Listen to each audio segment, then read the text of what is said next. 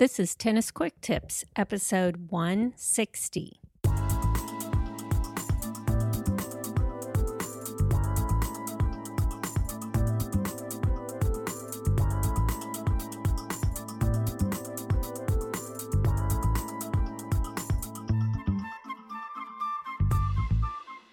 Hey, it's Kim from tennisfixation.com, your host for the Tennis Quick Tips podcast. With every episode, Tennis Quick Tips brings you a quick and easy tip to improve your tennis game and to make sure you're having fun every time you step on court. Can playing tennis really help you live a longer, healthier life? A recent study seems to show that tennis may actually be the best sport for keeping you young, fit, and disease free. In this episode, I'm going to let you know about this very interesting study and why it is such good news for all of us tennis players. So, not too long ago, you, like me, may have seen a bunch of articles in various tennis magazines and online on websites about how playing tennis can help you to live longer. I myself kept seeing them pop up in my email and on some of the websites I follow, and I probably get four or five different tennis magazines here, and almost every one of them had some type of follow up article on this study about reducing your risk of death by playing tennis. So I finally tracked down the article that all of these other magazines and websites were so excited about to see if there really was anything in there worth knowing. Can tennis really help me live longer? Well, it turns out that according to this article, tennis can not only reduce my risk of death, it can reduce it in a huge and significant way.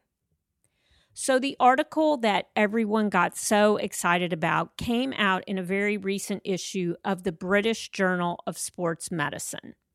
The title of the article is associations of specific types of sports and exercise with all cause and cardiovascular disease mortality, a cohort study of 80,306 British adults.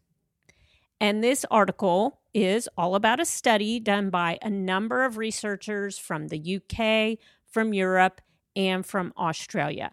And I have a link to the abstract of this article in the show notes for this episode if you want to look at that abstract. And you can find those show notes over at tennisfixation.com slash quicktips160.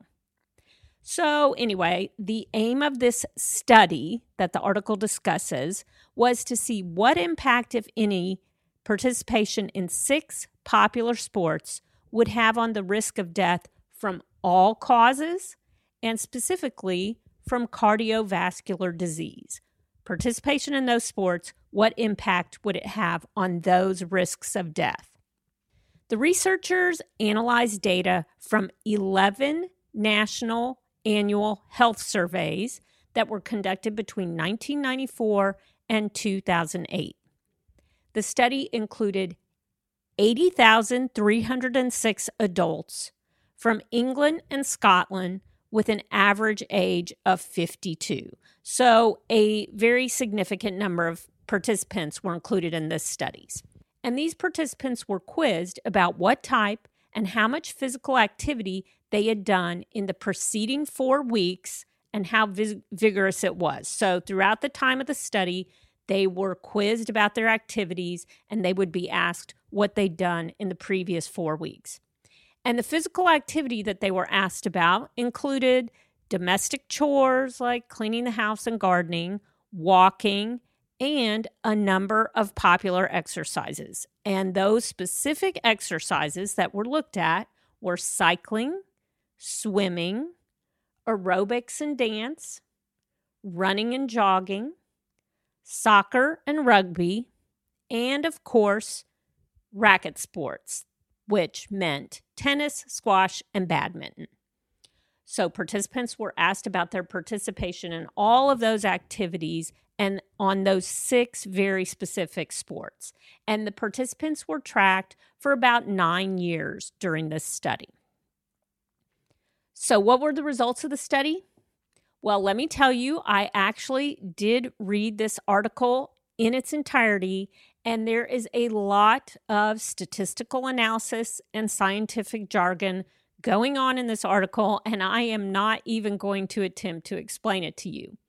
But for us tennis players, and I am going to focus on tennis here since that's what we care about, the bottom line is this the sport that had the biggest impact on reducing the risk of death for the study participants was the racket sports like tennis. The study demonstrated that the risk of death from any cause was 47% lower among those who played racket sports. And the risk of death from cardiovascular diseases like heart disease and stroke was 56% lower for racket sports players.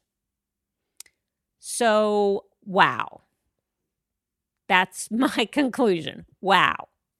Some of the other sports that the study looked at also showed big impacts on decreasing the risk of death. Swimmers, for example, had a 28% lower risk of death from all causes and a 41% lower risk of death from cardiovascular disease. And those who did aerobics had a 27% lower risk of death from all causes and a 36% lower risk of death from cardiovascular disease. But guess what?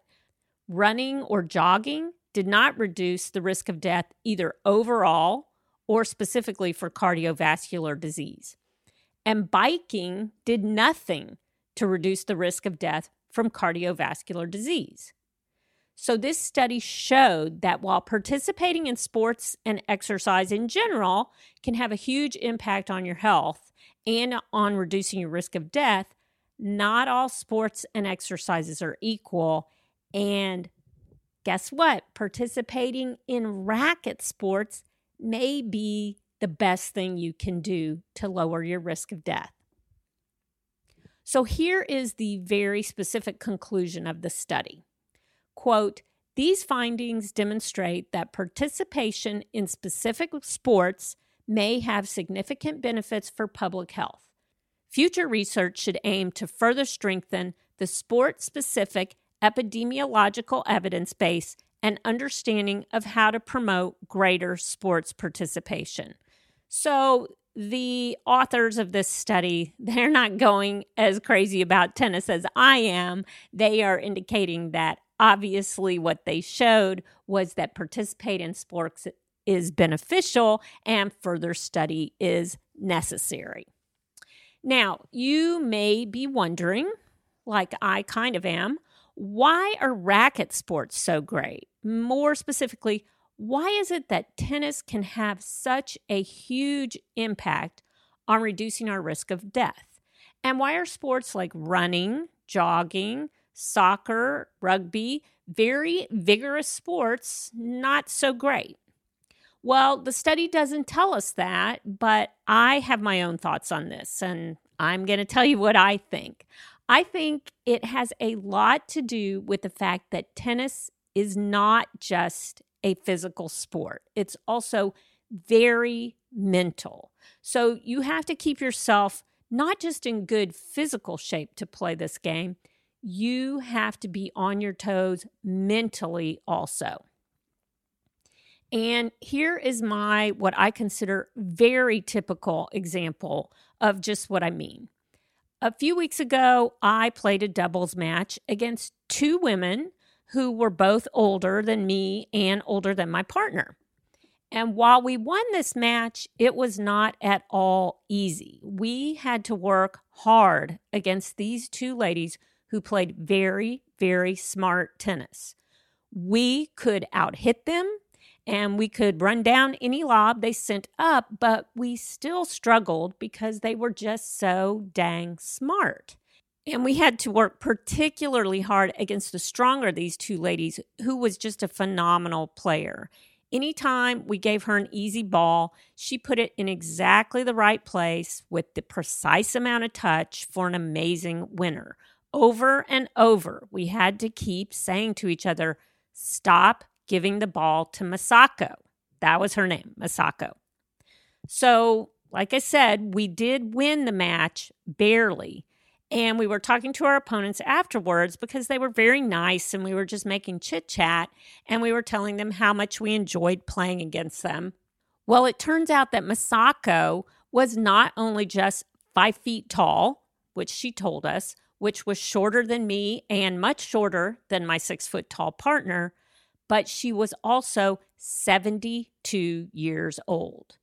We were stunned. We could not believe this little lady could possibly be that old because she had literally run us ragged and made us pull out everything we had strategy wise for that win. It wasn't so much that she was overpowering us on court, she just kept outsmarting us again and again. And that's what I mean when I say I think having this mental strength where you can play incredibly challenging tennis, even when you're 72 years old, even against much younger players, that is part of what makes tennis such a beneficial sport as far as reducing our risk of death. That is my conclusion, anyway. So, bottom line, what does this study mean for you and me? Well, number one, those statistics, that incredible reduction in death, it was 47% lower risk of death from any cause and 56% lower for cardiovascular disease. Those percentages for tennis players should make you want to play even more tennis than you are already and for the rest of your life. Number two, this study should make you want to get out there and convince every member of your family, all of your relatives and friends, and anyone whose health you care about that they should be playing tennis too. So that's it for this week's tennis quick tips. I am just trying to give you even more justification for spending more time out on court because guess what? It can make you live longer. If you would like to check out the show notes and again get a link to that study in the British Journal of Sports Medicine, you can go to tennisfixation.com slash quick tips 160 and there you'll find the show notes and that link. Thanks so much for listening. I really do appreciate all of you tuning in every week. And as always, happy tennis.